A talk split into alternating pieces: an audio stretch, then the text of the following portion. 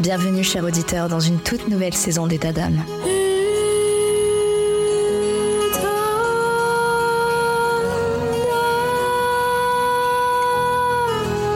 État d'âme vous fait vivre des moments forts avec des témoignages de femmes exceptionnelles et des conseils précieux de spécialistes de santé. Mais cette saison, préparez-vous à être transporté encore plus loin par État d'âme Stories. Ce sont tout simplement des récits fictifs, des histoires captivantes qui vous bouleverseront, des situations auxquelles vous pourrez vous identifier. Ces histoires, façonnées par ma plume, vous plongeront au cœur des défis, des victoires et des émotions de la vie quotidienne des femmes, avec derrière chaque histoire un message important. Je vous invite à écouter attentivement, à apprendre et à grandir avec chaque épisode. Abonnez-vous dès maintenant pour ne rien manquer de cette saison spéciale qui déploie ses ailes pour vous offrir un contenu unique en son genre. Etadam Stories. Chaque histoire est une leçon, chaque femme est une source d'inspiration. Restez à l'écoute, vous êtes sur Etadam. Bonjour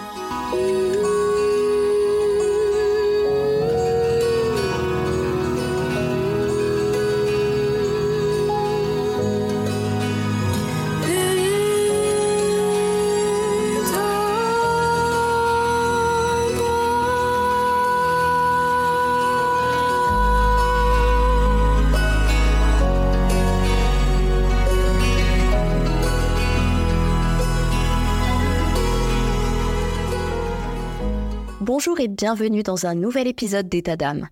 Vous allez découvrir aujourd'hui Cynthia, une femme formidable qui partage son parcours marqué par la résilience, la douleur et la détermination.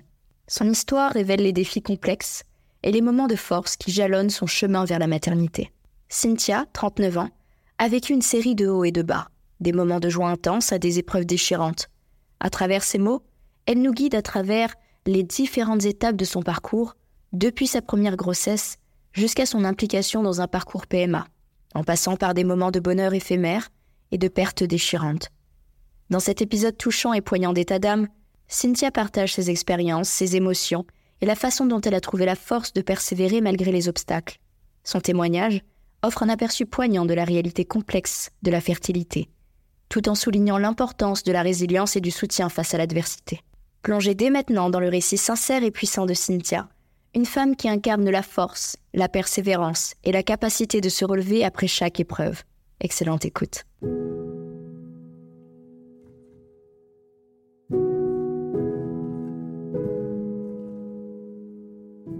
Stéphanie, alors avant de commencer, je voudrais te dire merci. Merci de me permettre de libérer ma parole sur ton podcast État d'âme. Et pour tout te dire, il y a à peu près plus d'un an et demi, euh, vers avril 2022, j'ai voulu créer moi-même un podcast pour parler de, ben, ce que je vais partager, comme quoi euh, ma voix sera quand même entendue via ce canal. Alors comme tu l'as dit, euh, mon parcours commence en, 2000, en, du coup, en 2013 5-6 mois après mon mariage environ, en janvier 2013. Alors, euh, que s'est-il passé? Ben écoute, euh, j'apprends que je suis enceinte. J'ai ma première grossesse. Euh, une grossesse où, a priori, j'avais, enfin, en tout cas, j'avais pas de, symptômes, particuliers.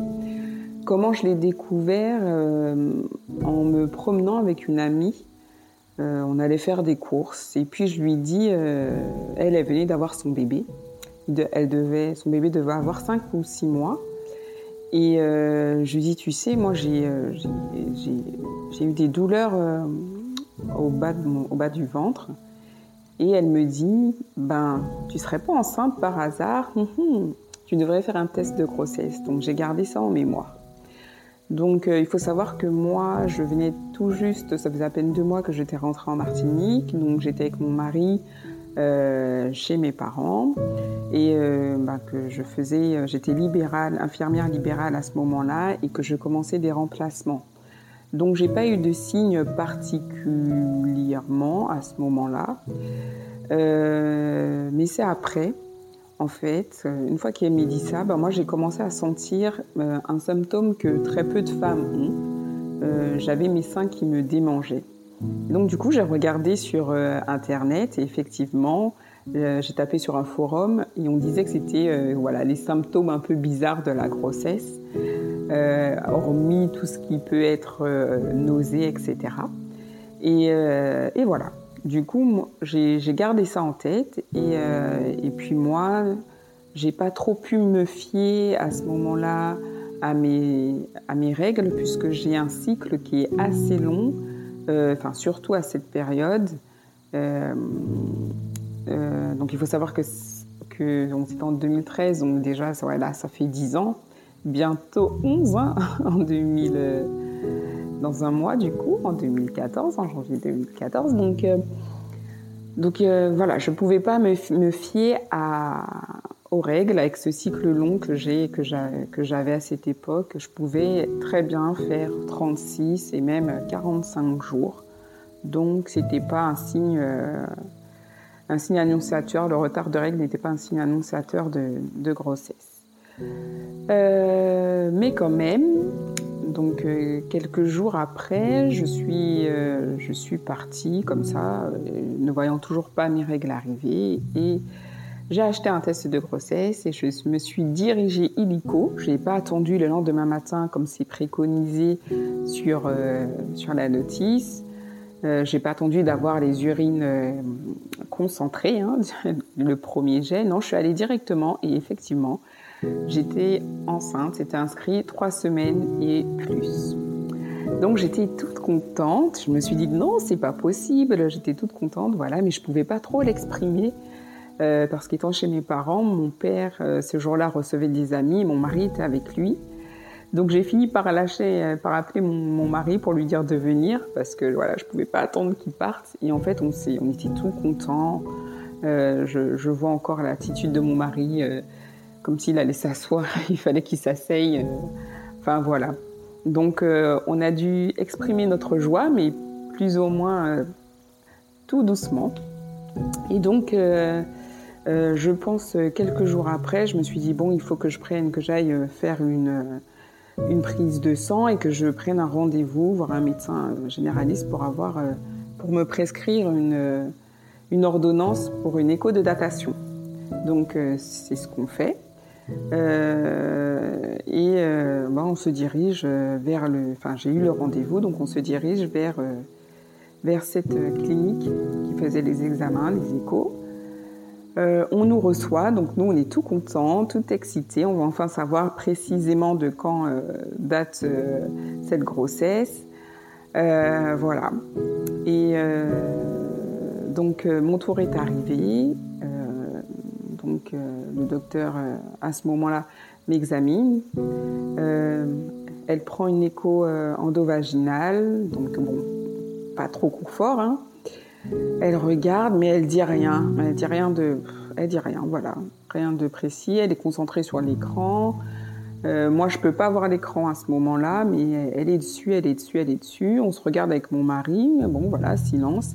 Et puis elle finit par dire, euh, ben, vous, ben, vous savez, je vois pas le, je vois pas, je vois pas d'embryon dans votre cavité utérine.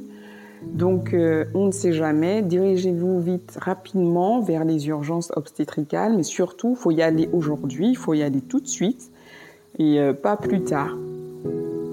Et donc, on, y va, on se demande, on est, enfin voilà, à ce moment-là, on se dit mais qu'est-ce qui se passe? On est joyeux, là, on est complètement euh, dépité.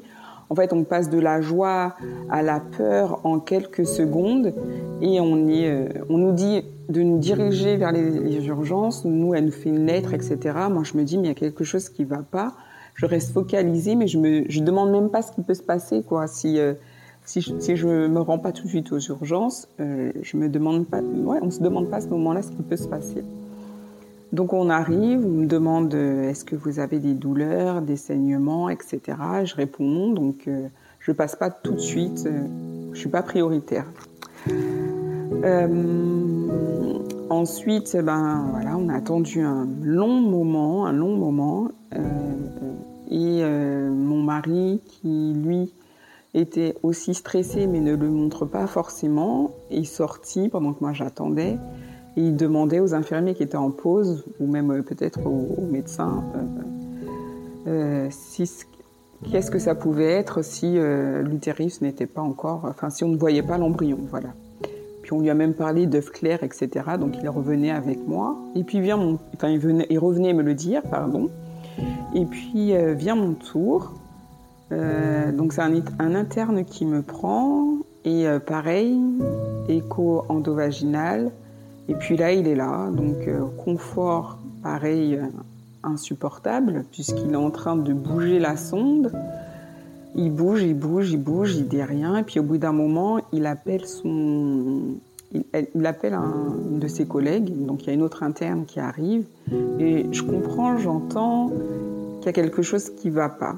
Je, discerne quelques mots, mais bon voilà, je, sais qu'il y a quelque chose qui va pas. Donc là, L'autre interne essaye, elle fait la même chose, elle voit rien, puis finalement elle appelle le docteur, euh, la euh, du service, et qui me dit, bah madame, euh, là vous venez de faire une prise de sang, vous êtes, vos taux il, augmente, vous êtes à 9 semaines d'aménorrhée, donc 7 mois de, 7 semaines de grossesse, mais on ne, on ne voit rien, donc on suspecte que l'embryon s'est logé ailleurs que dans votre utérus. Donc vous faites peut-être euh, une grossesse extra-utérine. Euh, on ne sait pas par contre où il est, euh, il est logé. Est-ce que c'est dans la trompe droite ou la trompe gauche ou ailleurs? Donc on va devoir regarder les deux autres. Mais franchement, un docteur super sympa qui m'a tout bien expliqué. Et donc voilà, ben là à ce moment-là, je suis, ben je pleure tout, tout, simplement, je pleure parce que je me dis mes minces, première grossesse, qu'est-ce qui m'arrive? Grossesse extra-utérine, mais j'ai pas eu de, j'ai pas eu spécialement mal. Après, je me rappelle effectivement cette douleur que j'avais eue au côté, euh, au côté, euh, au côté gauche. Je me dis, mais voilà, en tout cas, je pleure.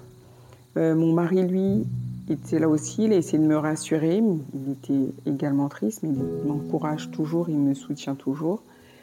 Il me dit que ça ira et euh, il doit partir rapidement pour aller chercher ma mère parce qu'enfin on avait pris sa voiture et finissait le travail. Donc ensuite elle nous a rejoints. Donc elle qui ne savait pas que j'étais enceinte, bon voilà, elle me voit euh, au bloc. Puis elle me dit bah, ça ira de ne pas pleurer. Mais moi c'est tout l'inverse que ça me fait quand on me dit de ne pas pleurer. Bah, je, lâche, je lâche. Donc euh, voilà, donc je me fais une je vais me faire cette douche préopératoire. Je, je, crois que je réfléchis même pas à ce qui se passe. Euh, c'est ma première opération. Je n'ai jamais eu d'opération avant celle-ci. Et, euh, voilà. Et je me rappelle en salle de réveil, je demande toute. Euh, j'étais toute. voilà, tout est bêté. Je ne sais pas. Je répète. J'ai répété trois fois parce que je pense que je ne voulais pas entendre la réponse de l'infirmière et en plus avec les effets euh, de l'anesthésisme, je me souviens avoir dit, lui avoir dit, on l'a retiré. Elle me répond oui.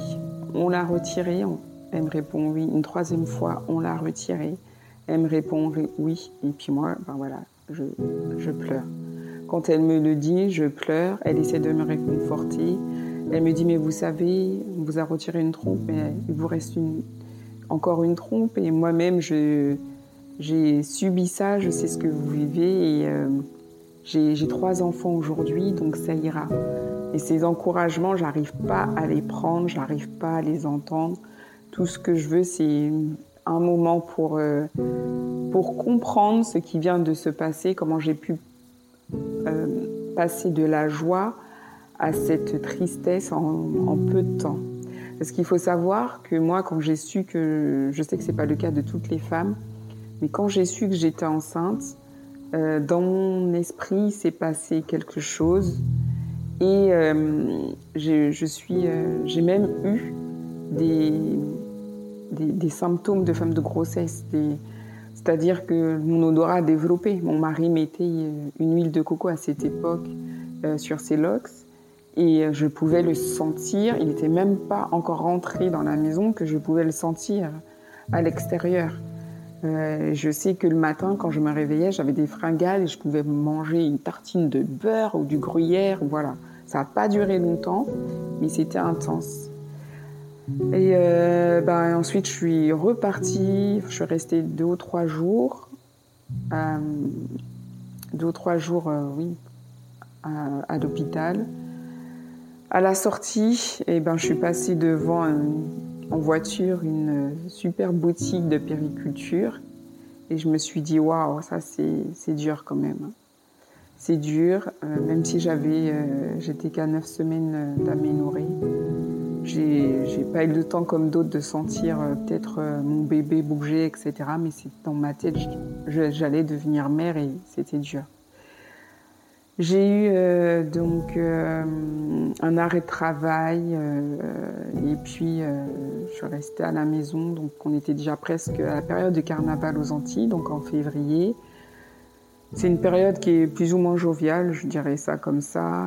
Et euh, ben, moi, je me retrouvais là, mon mari travaillait, donc un peu seule.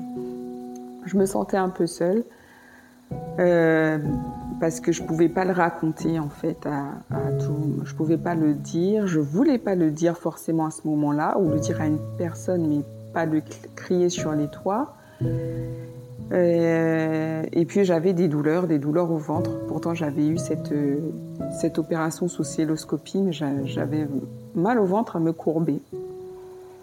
Euh, à cette période-là aussi, c'était très compliqué puisque j'ai une de mes cousines qui était enceinte, donc qui est tombée enceinte à la même période que moi. Je pense qu'on devait être à peu près au même terme de la, de la grossesse et qui, elle, euh, s'est retrouvée aussi hospitalisée parce qu'elle avait des saignements.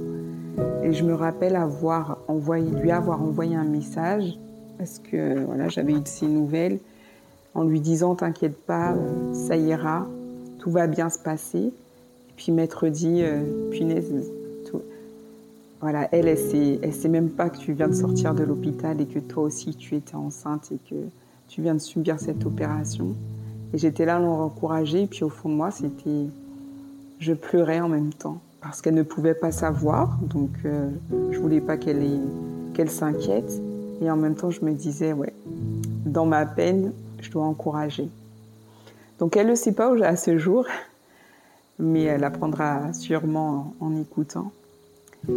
Donc euh, voilà, donc suite à ça, j'ai fait euh, la consultation post-opératoire et on m'a dit que mon autre trompe était là, mais qu'elle euh, n'était pas hyper belle, qu'elle avait, y avait des petites adhérences, voilà, ils avaient un petit peu, elle avait un petit peu titillé, euh, mais que si dans les deux ans, on me laissait deux ans, puisque j'avais 28 à ce moment-là, on me laissait deux ans et que si à, mes 30 ans, 31, oui, euh, mes 30 ans, j'avais pas de, grossesse naturelle, euh, de me diriger vers, vers la PMA. Alors en 2015, j'ai commencé, comme je disais, ce, parcours, euh, ce parcours PMA. J'étais vers un, gynéco de ville dans le 16e arrondissement de Paris. C'était une très très bonne amie qui me l'a me l'avait conseillé.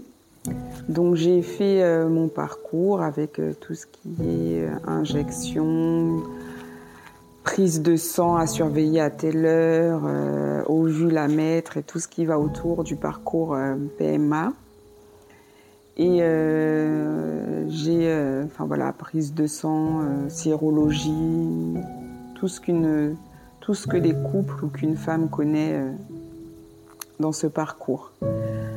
Euh, ce qui n'était pas évident parce qu'effectivement, comme j'étais libérale, je devais euh, parfois dire à ma collègue, ben, demain matin, est-ce que tu peux, je sais que c'est ton repos, mais est-ce que tu peux pas me faire juste les deux premières, le temps d'aller euh, faire la prise de sang, etc. Donc c'était très fatigant. Et j'ai eu une, donc quand on fait tout ce qui est injection, donc il y a la simulation ovarienne, etc. Et ensuite vient la fonction ovarienne. Et cette ponction, je l'ai dégustée. J'ai eu très mal après. J'avais pas été correctement prémédiquée, voire pas du tout. Hein, je préfère même dire que j'ai pas été prémédiquée. Donc j'ai dégusté, dégusté. Euh, j'ai euh, après la ponction, je me souviens, je suis franchement, j'en garde pas un bon souvenir. Je suis restée euh, dans le box une heure. On m'a dirigée ensuite vers une chambre parce que je vomissais, j'avais des douleurs aiguës, le temps qu'on me donne euh, le médicament adéquat, euh, voilà, parce qu'on me donnait du spasfon, du doliprane. Temps d'avoir le palier supérieur, voilà, j'ai eu le temps de déguster. Donc j'en garde pas forcément un bon souvenir. j'ai eu de, ces, de, cette ponction, il y a eu trois embryons. On n'a pas pu me, me faire un, un transfert d'embryons frais parce que je répondais beaucoup, je réponds beaucoup très vite. Euh, et euh, ça s'appelle une hyperstimulation. Donc euh, j'ai dû me, dû attendre qu'un cycle passe. On a congelé mes embryons et j'ai eu mon premier transfert. Donc le premier transfert d'embryon, c'est pareil, on est excité, on, on se dit c'est bon, ça va le faire, on ne pense pas à l'échec, même si on sait qu'il y a l'échec, mais on n'y pense pas. On est heureux, on y va, on y va plein de force, on y va plein de foi. Et euh, compliqué aussi parce qu'on doit boire. Moi, à cette époque-là, en 2000, enfin, je, ouais, c'était 2000. Je me suis inscrite au parcours en 2015, mais j'ai commencé en 2016. Mais ouais, fin 2015 et j'ai commencé en 2016. Ouais. Et donc, euh, j'ai euh, on doit boire de l'eau, on devait boire de l'eau, donc euh, je vous dis pas, il faut, faire le transfert d'embryon, euh, en tout cas pour, euh, pour cet hôpital-là. il faut au moins que la vessie soit pleine 45 minutes avant, donc on a envie de faire, on a envie d'aller aux toilettes, on est couché, il y a la sonde, le transfert, l'intimité, voilà, on est, il y a le médecin en plus, il y a la caméra, bon voilà. Moi, j'avais très très envie d'aller aux toilettes. Compliqué, je l'ai pas du tout vécu ce moment, mais quand même, je me suis dit, allez, on garde la foi et on, verra dans deux semaines cette fameuse prise de sang pour voir si on, a, si on est enceinte, si je suis enceinte. Et euh, ben, on y pense. On travaille, mais on y pense. On essaie de se dire, allez, on fait autre chose, mais non. On a la tête euh, pendant les deux semaines à ça. On se dit, allez, plus on fait un décompte. Donc c'est un décompte que voilà, c'est le décompte que j'ai fait. Puis le jour arrive, et ben on, on, veut être la première à prendre la prise, faire la prise de sang. On regarde son téléphone pour avoir les résultats. Et puis là, ben, on, voit que j'ai vu que j'étais pas que j'étais pas enceinte. Donc on se dit, ben voilà, un nouvel échec. Euh, je téléphone mon mari. Pareil, il me dit que c'est pas grave on garde foi, le, prochain, on, y croit, on ne se décourage pas. Ce qui doit venir arrivera. Donc j'ai fait là, on a fait le deuxième euh, transfert. Donc euh, finalement le deuxième, ils ont décongelé un embryon. Donc il y a un embryon qui n'a pas tenu. Donc euh, il m'en restait eh ben, plus qu'un. Et le dernier, pareil, n'a pas, n'a pas tenu. Alors là, c'est vraiment aussi la désillusion parce que moi, j'avais quand même mes parents qui le savaient, ma sœur et mon frère, parce que non seulement ils ont vu que, enfin, ils ont su que j'ai été douloureuse, que j'étais enceinte, et puis même si je voulais pas le dire autour de moi, euh, on a quand même, euh, mon mari est là, mais il y a quand même ce besoin d'en parler aussi à d'autres personnes. Euh, donc eux, ils le savaient et voilà, ils m'encourageaient, ils me disaient ne baisse pas, ne, baisse pas les bras, ça arrivera. Donc euh, voilà. Entre-temps, à cette période-là, moi, comme je crois en Dieu, je sais que ben, c'est ce qui m'a fait tenir, c'est ma foi.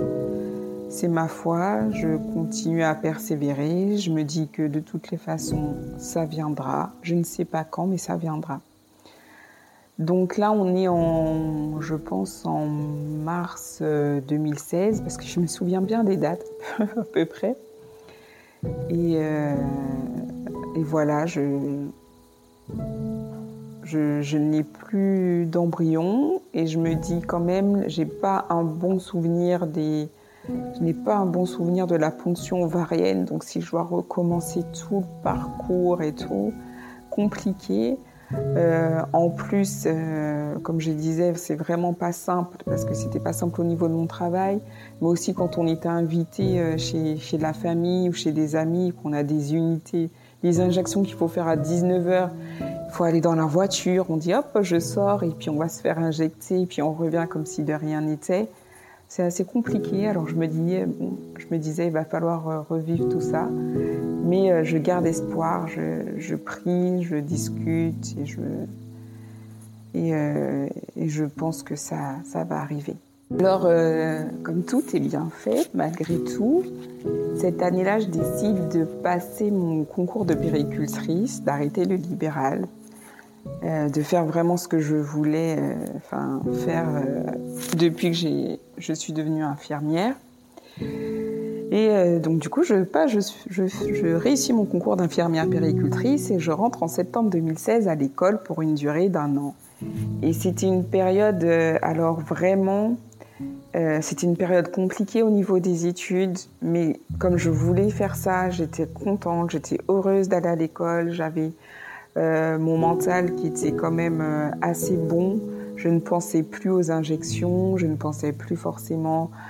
Voilà, j'étais plus dans cette sphère de la PMA. Donc je me suis dit, et on s'était dit avec, avec mon mari, que voilà, ça allait nous faire du bien avec mon mari et que toute façon, on ne sait jamais, un miracle peut se faire. Je peux très bien être enceinte naturellement pendant cette période. On, avance, on s'occupe. Euh, moi, je m'occupe de mon diplôme. Lui aussi, euh, il, il, se spécialise aussi dans son domaine. Donc après, il y aura deux étudiants cette année-là.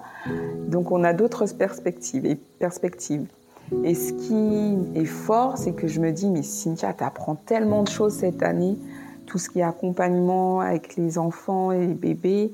Mais euh, franchement, quand tu vas être enceinte, euh, tu vas tout déchirer en fait. C'est ce que je me dis. Je me dis, tu, il tarde à venir, mais quand il va venir, ça va être fort, ça va être fort. Il y a, là, il y a, tu apprends énormément de choses sur euh, sur, la, sur le devenir parent, sur euh, l'enfance. Euh, donc euh, voilà. Et c'est une année aussi où j'ai donc ben, deux de mes amis à cette période qui ont également vécu des choses difficiles au niveau de la maternité et mon épreuve précédente m'a permis de mieux les accompagner. Donc ce que j'ai vécu, j'ai pu les encourager et euh, elles m'ont fait du bien aussi parce qu'on se comprenait. Voilà, on se comprenait, on s'est encouragé, on savait quoi dire, quoi ne pas dire. Et euh, c'est ça cette année. Et l'autre versant, mis à part tout ce qui est études et années compliquées avec les stages et tout, c'est que euh, j'ai dans mon entourage, donc vous allez m'entendre parler de, de, cousine, mais en fait on a le même, le même âge à peu près, on est dans la, c'est la même génération qui, elles, j'en ai deux, qui, sont, euh, qui ont appris leur grossesse. Et là, c'est euh, plus ou moins compliqué parce que on est, je suis heureuse pour elles. je crois qu'à ce moment-là, elles ne savaient pas encore. Donc, euh, il y a les baby showers qui arrivent. Et là, il faut être heureuse pour elles. Il faut participer au jeu. Il faut je partage leur joie et en même temps, je me dis si elles savaient ce que j'avais vécu, c'est compliqué là pour moi. On me dit alors Cynthia et toi, c'est pour quand? Et je leur dis ben oui, il y a des études, donc on verra. Et en même temps, je dis si elles savaient que j'étais déjà enceinte, si elles savaient, si elles savaient. Et puis en plus, euh, après, euh, généralement, les gens autour de toi, ils attendent après ton mariage que tu sois enceinte. Donc euh, c'est à ce moment-là, voilà, on me posait cette question deux ans après mon mariage encore. Alors, euh, et toi? Donc voilà, les baby showers, bah, je devais faire comme je pouvais. J'étais contente, mais j'avais un sentiment de, tristesse. Et, euh, et, puis même après, il y a quelque chose qui vient de l'amertume qu'on ne montre pas, mais quand on est chez soi, après, on est complètement lessivé, fatigué. Et puis il y a tous ces échanges de groupes euh, WhatsApp où il faut organiser les baby showers, penser aux cadeaux et tout. Et ça a été, c'était compliqué cette année. Et ensuite, eh ben, bien. Euh, donc voilà, c'est comme ça. Euh, c'est comme ça que j'ai vécu cette année. Et je me disais quand même, mon tour viendra, patience, sois heureuse, sois heureuse pour elle. Sois heureuse. Euh, mais je me dis pas, malgré tout, je me dis pas que je vais, euh, que je vais faire un nouveau parcours. Là, euh, un nouveau parcours PMA. Là, je reste quand même focalisée que je peux être enceinte naturellement durant cette année. Donc voilà. Donc je suis diplômée en octobre 2017, je suis péricultrice, je m'accorde, donc je suis heureuse, etc. Je le crie sur tous les toits. Et euh, je, décide de, faire, de, m'accorder un mois de vacances. Et en novembre 2017, euh, je vais faire avec mon frère et ma sœur, on va dans un centre co pour, euh, pour pouvoir commencer à faire des achats de Noël. et puis voilà, donc on se promène, on vient d'arriver. Et puis moi, d'un coup, je, je marche, je marche et plus on avance euh, de magasin en magasin, plus j'ai une douleur au bas du ventre. Mais sachant que j'ai du retard cette fois-ci, je pense pas du tout euh, à une grossesse, etc. Je me dis, là, j'ai du retard. Tu as déjà eu du retard les mois précédents. Euh, en plus, à ce moment-là, j'ai des règles douloureuses. Je me dis, ah, mes règles vont arriver et comme j'ai du retard, je vais déguster. Donc je continue et je vois que ça s'amplifie, ça s'amplifie. Au bout d'un moment, je dis à, ma sœur de continuer euh, et que je demande à mon frère de m'accompagner, que je vais m'asseoir parce que là j'ai très mal, limite à vomir, ça monte, ça monte. Je prends l'ascenseur, je me souviens, je suis toute pâle, il me dit que j'ai des lèvres blanches, je vais m'asseoir euh, voilà, sur les bancs du centre commercial et je lui dis oh, oh là là, je peux pas, si j'arrive pas, il va falloir appeler les pompiers. Mais sinon, va à la pharmacie, je trouve cette force et je lui dis demande un, demande un traitement, demande un, un antalgique, un, anti-inflammatoire, je sais plus qu'est-ce que je lui ai dit. Et, euh, et, puis on verra ce qui se passe. Et je me souviens, les gens ils me regardaient, moi j'étais là, je voulais pas montrer que j'avais envie de vomir, j'étais dans ma douleur pliée, j'avais envie de m'allonger sur le, sur le banc. J'étais allongée, j'avais ma tête sur les genoux et j'avais envie de crier. Mon frère, quand il est arrivé avec le médicament, je l'ai vu.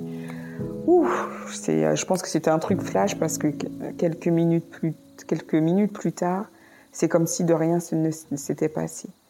Et là, je me suis dit, Cynthia, tu vas vraiment déguster quand tes, tes vont arriver. Euh, voilà, je ne pense à rien d'autre.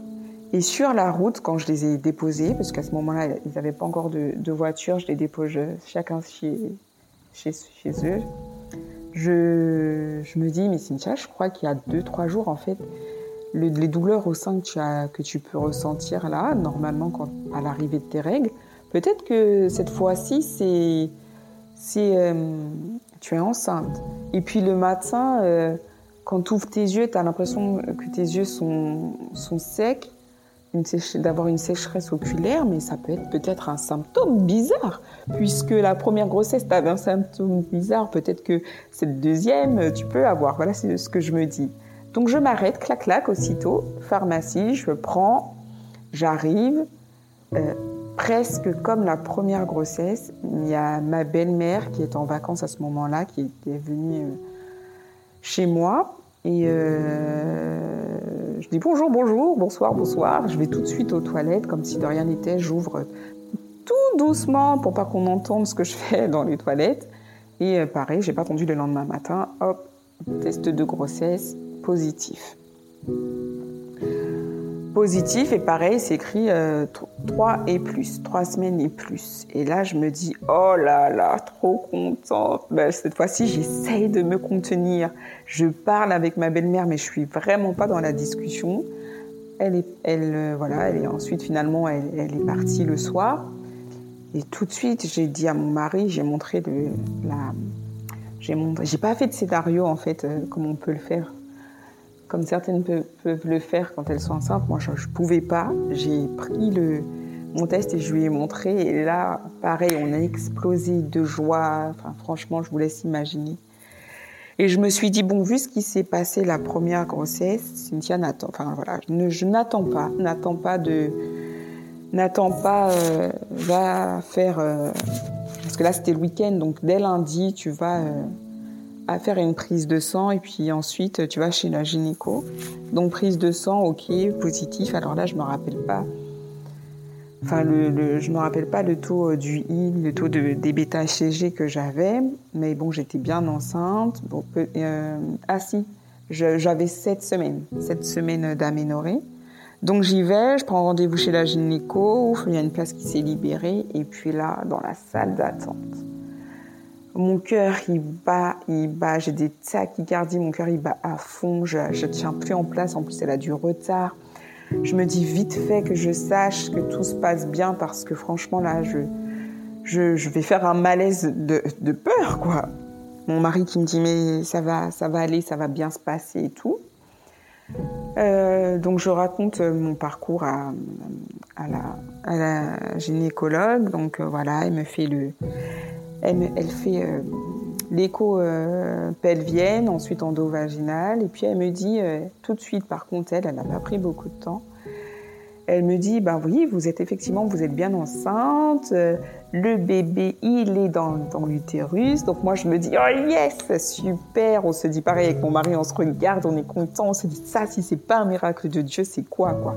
Avec une seule trompe, une trompe qui est plus ou moins qui est plus ou moins euh, voilà belle pour reprendre le terme et ben là je peux avoir un enfant naturellement j'ai ce, ce, cette grossesse puis elle euh, termine en me disant par contre, le taux que j'ai en écho et le taux que vous avez, euh, que vous avez sur votre prise de sang, je ne sais pas, ça correspond pas à là ce que je vois. Il m'a l'air petit par rapport au taux. Alors, vu ce qui s'est passé lors de votre première grossesse, je vous conseille, je vais vous prescrire une prise de sang que vous allez faire toutes les 48 heures. Et dès que vous avez les résultats, à chaque euh, résultat de prise de sang, vous m'appelez. Donc, c'est ce que je fais. Et euh, ensuite, elle confirme qu'il est trop petit, donc elle me conseille d'aller. Elle veut pas prendre de risques. Et elle me conseille, mais je pense qu'elle savait déjà, peut-être qu'elle, elle pensait déjà une fausse couche, mais elle me l'a pas dit. Mais elle me conseille de me rendre dans. Euh, elle me conseille de me rendre aux urgences. Et euh, donc on fait ça, on fait ça pendant euh, pratiquement, euh, oui, on fait ça. Je fais ça dès le lendemain, enfin le soir même, non, le soir même. Je me rends aux urgences obstétricales et quand je rentre chez moi le soir, j'ai des douleurs et des saignements que je n'avais pas avant cet écho. Euh, au départ, je me lève, je dis rien encore. Je dis ah tiens, j'ai des saignements. Bon, je sais que ça peut arriver. J'ai écho que certaines femmes en début de grossesse ont des saignements. Donc je m'inquiète pas tout de suite. Mais au fil du temps, je commence à avoir mal au ventre et euh, les saignements qui s'intensifient. Alors là, oh là là. Je demande à mon mari, je me vois allongée sur le canapé et je dis à mon mari, est-ce que mon mari qui prend l'initiative d'appeler le les urgences gynécologiques euh, qui leur disent que voilà, qui leur explique que j'ai des saignements et que j'ai très mal au ventre. et on lui explique, euh, on lui explique euh, que ça pouvait arriver parce que le col à ce moment-là est fragile, il, il, il est énervé, voilà, donc ça peut arriver. Donc ils nous ont dit de patienter, que si demain ça continuait, ben, de revenir. Donc euh, on attend, on patiente, et puis euh, plus l'heure passe, plus mes douleurs montent euh, crescendo. Plus les douleurs, je me revois recroquevillée. Et je gémis, je vais dans la chambre, je gémis, je gémis, je prie, je gémis, je prie, je gémis. Et mon mari qui ne sait plus quoi faire pour me soulager, de me voir dans cet état, ça il gère, il gère, il gère très très bien la situation. Mais et au fond, lui, il me le dit pas, mais il a mal, il a mal. Il me dit oh là là. Il, finit par dire mais si euh, ton début de grossesse est comme ça, mais franchement, il faut que ça s'arrête parce que non, tu vas pas, tu vas pas. Enfin, c'est compliqué là. Il me dit est-ce que tu veux euh, aller aux urgences? Et moi, mon corps est urgence là. Je crois qu'il a subi le traumatisme du premier, euh, de la première grossesse. Je dis non. Je dis, euh, je dis pas non comme ça. Je dis non, non, pas les urgences, non, je veux pas aller à l'hôpital et tout. Enfin, voilà. Et je pleure, bien sûr. Et quand la douleur vers 2 heures du matin commence à être vraiment insupportable, j'ai brusquement une douleur incroyable. Là, je dis OK, on y va. Il est, il est, j'arrive même pas à me redresser sur mon lit. Il me, il met mon pantalon, et quand je me, je dis mais, je lui dis mais j'arrive même pas à me lever. Je me souviens avoir dit ça. Et il me dit, il me prend, il me soulève et quand il me soulève, je sens quelque chose que je souhaite à, franchement. Enfin voilà, je le souhaite à personne. Je sens, euh, je sens cette masse qui tombe. Je sens quelque chose comme une boule qui tombe. Et je me dis, il faut que j'aille aux toilettes. Et euh, quand je dis en allant aux toilettes, je lui dis, je crois que c'est fini, je crois que j'ai fait une fausse couche, je crois que je l'ai perdu. Je lui, dis, ça en fait. Et euh, je vais aux toilettes et je me dis, Cynthia, regarde pas. Regarde pas, surtout tu tires la chasse, mais tu regardes pas parce que je sais que j'ai rencontré des femmes et même pendant mes stages, euh, de péricultrices qui disaient qu'elles avaient vécu des fausses couches qu'elles avaient vues dans les toilettes et ça les avait profondément traumatisées et je pense que j'étais déjà assez traumatisée pour regarder. Donc j'ai tiré la chasse et là je me suis effondrée je me suis dit il faut qu'on aille aux urgences. Je sais que c'est une fausse couche mais qu'il faut qu'on aille aux urgences. Et euh, sur la route, on essaye de mettre de la musique. J'essaye comme je peux, j'ai plus de douleurs atroces, j'ai mal, mais j'ai plus ces douleurs euh, aiguës. J'ai encore ces saignements et, et c'est là, c'est mon mari qui craque. Parce qu'il m'a vu souffrir de 20h jusqu'à 2h en train de crier. Et là, il craque et il me dit, oh là là, ça recommence, pourquoi ça recommence? Et c'est moi qui essaie de le réconforter parce qu'à ce moment-là, je trouve cette fois-ci cette énergie et je lui dis, bah écoute, on verra ce qui se passe, mais euh, c'est pas grave, c'est comme ça. Euh, et euh, voilà, donc on arrive aux urgences, on te prend en charge, voilà. Et l'interne qui regarde et qui me dit, ben voilà, parce qu'il manque d'effectifs, donc on passe peut-être vers 4 heures du matin, 5 heures, et elle me dit, euh, oui, il me dit du moins, euh, vous avez effectivement fait une fausse couche, vous avez évacué. Là, je vous ai juste retiré euh, les débris, les quelques débris, puis on fait une prochaine prise de sang pour voir si le taux diminue. Et puis voilà, donc voilà, on rentre chez soi. Heureusement que je ne travaillais pas parce qu'il m'avait, parce que moi j'avais dit dans la voiture, il m'a même pas proposé un arrêt de travail on rentre chez soi et puis euh, on se, bah, on est euh, fatigué, fatigué de la douleur, fatigué de ce qui vient de se passer, triste de subir ça une deuxième fois. Euh, j'ai eu une grossesse extra-utérine avec ablation d'une trompe, la, première grossesse, la deuxième grossesse, une fausse couche et, et voilà. Euh, bah, après, on téléphone un peu sa famille le lendemain.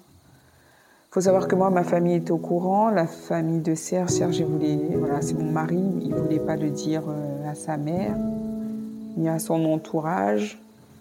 Donc voilà, à ce moment-là, comme on est, comme on a vécu.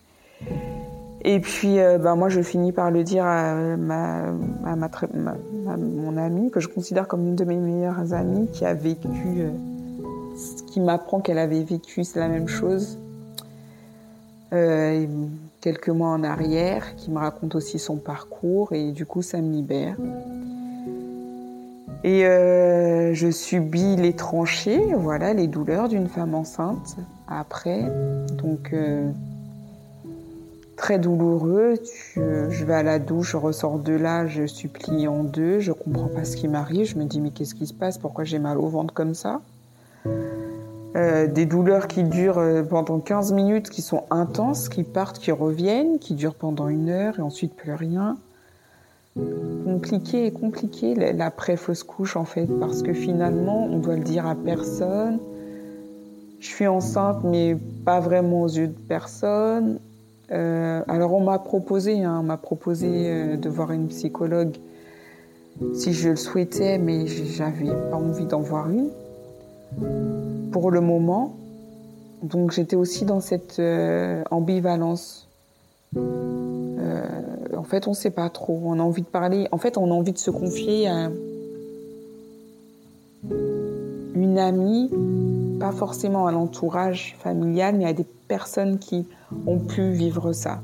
C'était ça, mon, besoin du moment qui n'a pas duré très longtemps, parce qu'après, je me suis dit, allez, je vais pas le, dire. Euh, le dire. Et euh, donc, ouais, c'est pas, c'est pas une bonne période. Euh, fin 2017, c'est pas une bonne période. 2019, ça n'a pas été simple, ça a été très difficile également. Pourquoi? Parce qu'effectivement, comme tu l'as dit, je, subis l'ablation de ma deuxième trompe. Donc on n'a que deux trompes, donc de ma dernière, donc j'en ai plus. Euh, donc il faut savoir que entre 2017 et 2019, euh, je j'avais pas repris de parcours PMA. J'étais restée euh, sur ce miracle malgré tout d'avoir une grossesse naturelle. Et c'est arrivé en juillet 2019, j'ai appris que j'étais que j'étais enceinte de ma troisième grossesse. Euh, je me souviens que là cette fois-ci c'est un retard de règles que j'avais eu et puis et puis aussi au niveau de j'avais eu le symptôme de nidation j'avais eu des saignements donc euh, c'est pas les mêmes saignements à cette période donc euh, là pour le coup j'ai pu savoir que j'étais enceinte et j'avais aussi mal au sein euh, voilà donc je me souviens que j'avais pris vu que là à ce moment-là j'étais directrice maintenant d'un centre de PMI je pouvais exercer mon travail dans un centre où il y a aussi des tests de grossesse. Donc je me souviens, je me revois être partie aux toilettes tranquillement. J'en ai même fait deux, mais bon, faut pas trop le dire trop, fort. Non, voilà, j'ai fait, euh, j'ai découvert que j'étais enceinte comme ça. Euh, par contre, ce que j'ai fait, c'est qu'à cette, parce que voilà, étant, j'avais une gynécologue qui était aussi pédiatre, donc du coup, je lui ai demandé avec mes deux parcours, j'ai dû lui raconter et je lui ai dit de me faire une prescription de bêta-HCG et d'une écho de datation, chose qu'elle a faite. Et j'ai pu faire ma prise de sang le lendemain et ensuite il fallait prendre rendez-vous pour l'écho de datation. Mais je n'ai pas pu faire cet écho parce que durant la semaine, donc faut savoir que j'ai fait ma prise de sang le vendredi. Euh, donc le, samedi, j'ai, non, j'ai fait ma prise de sang le samedi, j'avais mes résultats le samedi, que le mardi, euh, j'ai ressenti du coup au travail des douleurs et de nouveau des petits saignements. Et là, le cœur commence à rebattre. On a tout qui commence à s'enchaîner dans sa tête. Et on se dit, pourvu que ça ne recommence pas. Et en même temps, il y avait un manque de personnel dans mon centre, dans le centre de PMI. J'étais qu'avec une seule collègue. C'était le jour de des consultations pédiatriques. Et comme font la plupart des gens quand ils euh, doivent gérer un centre, et eh ben on montre que tout va bien, voilà, que, que ça va.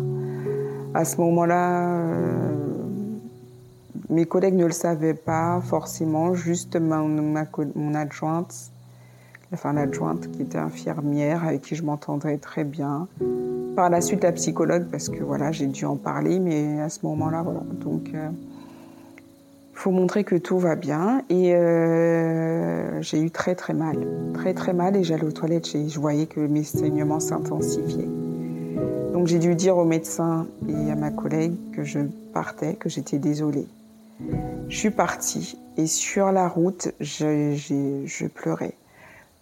Pour tout te dire, je sais même pas comment j'ai fait pour arriver chez moi.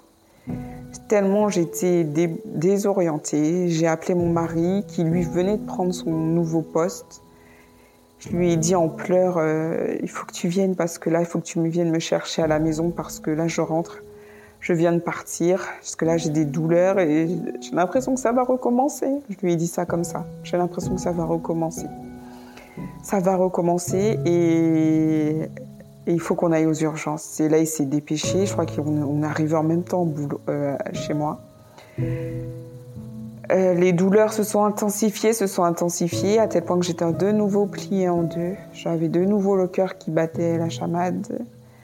Je ne pouvais pas me déplacer. Il faut savoir que de, les urgences gynécologiques, elles sont au fond de l'hôpital, que le parking, il est devant, et qu'il fallait que je me tape, euh, du coup, euh, ce qui me semblait durer 10 euh, minutes à pied. Heureusement, il y avait une petite, un petit véhicule qui ressemblait à un buggy. qui était là, je dis que c'était juste pour moi. Je suis allée, je suis arrivée pliée et dès qu'on m'a vu, on m'a dit Ah, on sait pourquoi je viens. Donc on m'a pris en charge, on m'a soulagée au niveau de mes, de mes, de mes douleurs et cette fois-ci on m'a fait Pareil, hein, l'écho endovaginal, euh, on le voyait pas, mais on savait pas trop parce que là, j'étais pas, pas trop avancée. Je pense que je devais, je devais être, euh, voilà, un mois, mais euh, enfin, on ne voyait pas. Donc, vu mon parcours, bah, on m'a dit de refaire une prise de sang et de revenir tous les, tous les deux jours. Donc, j'ai entendu le même scénario. Donc, je l'ai fait pendant une semaine. J'étais en arrêt de travail. Et puis arrive le 14 juillet où là on me dit bah, les taux augmentent, mais on ne le voit toujours pas. Donc avec ce que vous avez fait, on suppose qu'il est dans votre trompe. Euh, bah, j'appelle mes parents, mon mari avec moi. Et, puis moi je sais plus quoi faire. Hein. Je sais plus quoi faire. Je dis euh, c'est bon là, j'en ai marre. Et ben voilà, tout recommence, le même scénario, la joie, la tristesse, tout, tout, tout. Mais euh, ce qui m'a aidé, c'est vraiment qu'à ce moment-là, comme j'ai comme dit, j'ai commencé à avoir une relation avec Dieu. Mon mari venait aussi de faire une rencontre intime, formidable aussi avec Dieu, et je me suis attachée sur, euh, sur ce qu'on avait euh, eu, sur notre foi. Et euh, je l'ai pris, j'étais aussi attristée, mais je me suis fortement euh, appuyée sur Dieu. Euh, là, mon réveil, je n'ai pas du tout dit à mon réveil est-ce qu'on me l'a retiré? Là, c'était plus une, une douleur, voilà, une douleur suite à l'opération.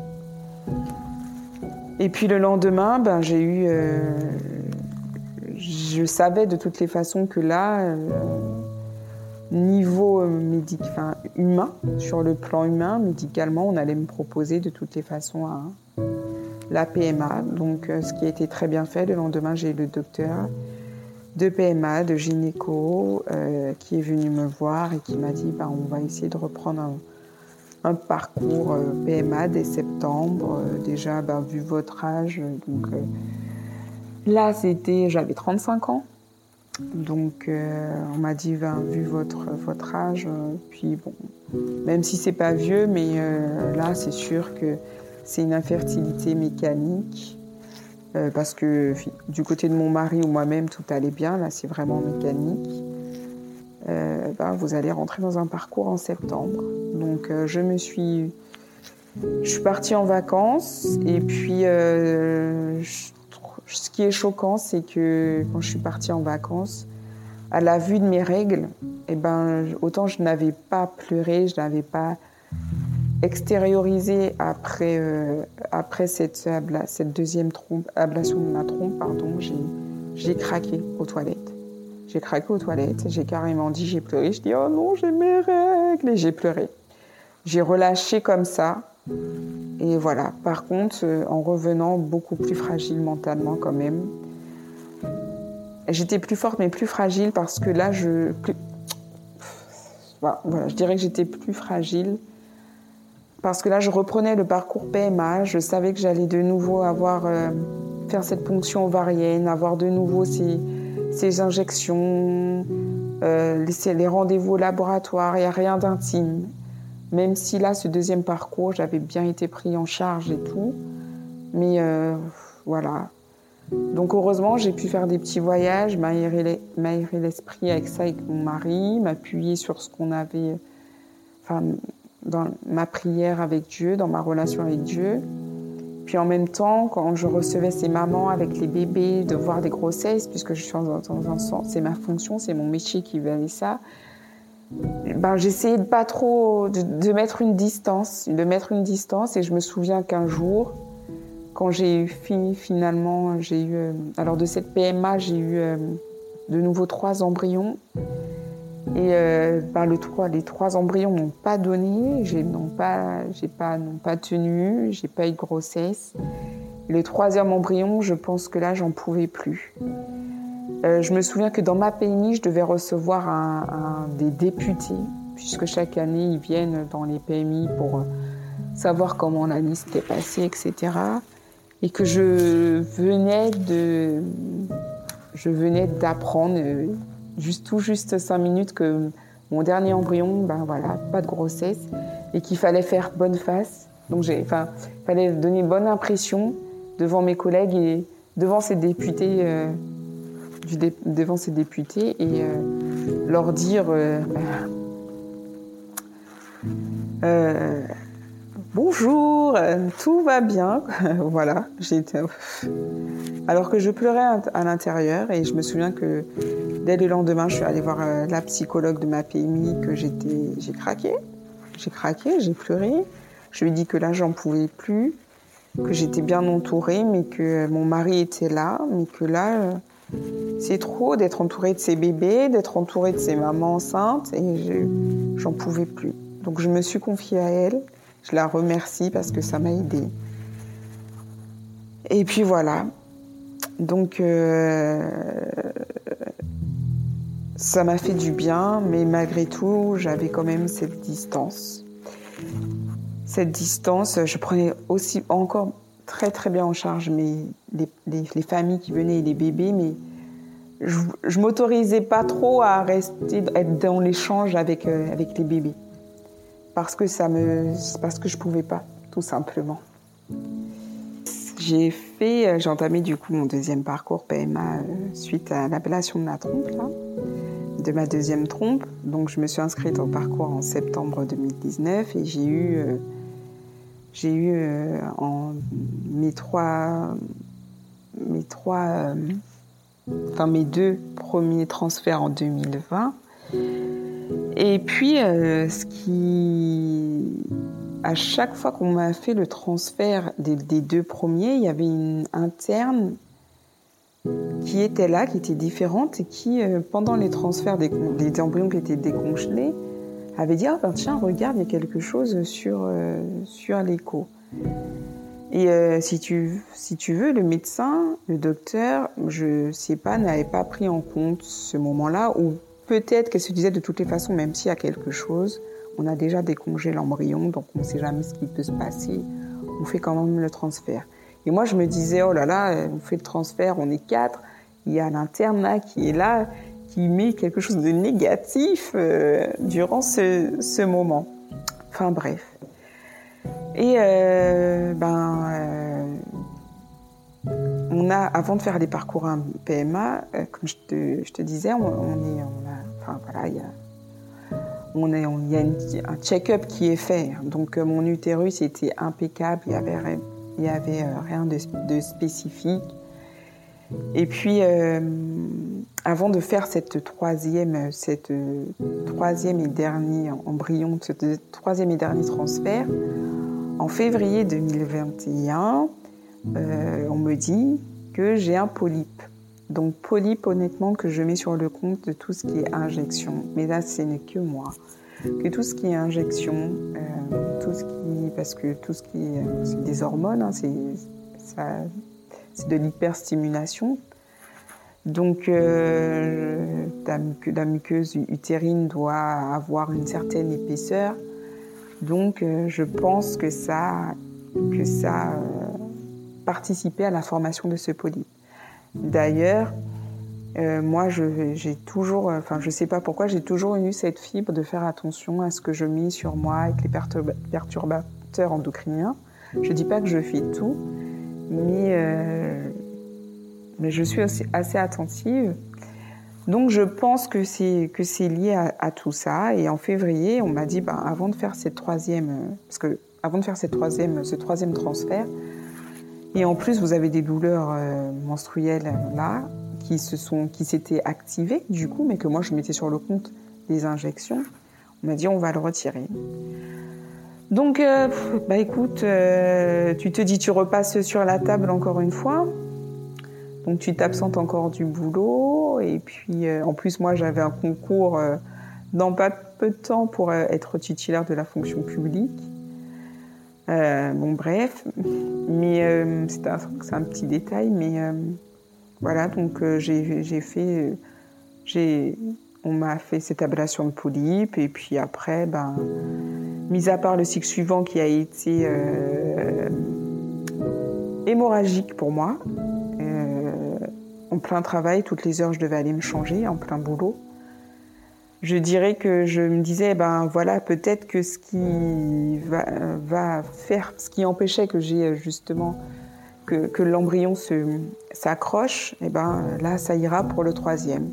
Donc ça a été plutôt euh, comme une délivrance. Je me suis dit, on, en retire, on retire ce polype, on va faire le troisième, et puis voilà. Alors non, les médecins m'ont jamais dit clairement ce que j'avais. Euh, je sais que j'ai un médecin qui m'avait demandé si j'avais pas eu une infection. Euh, mais euh, elle savait, savait pas vraiment.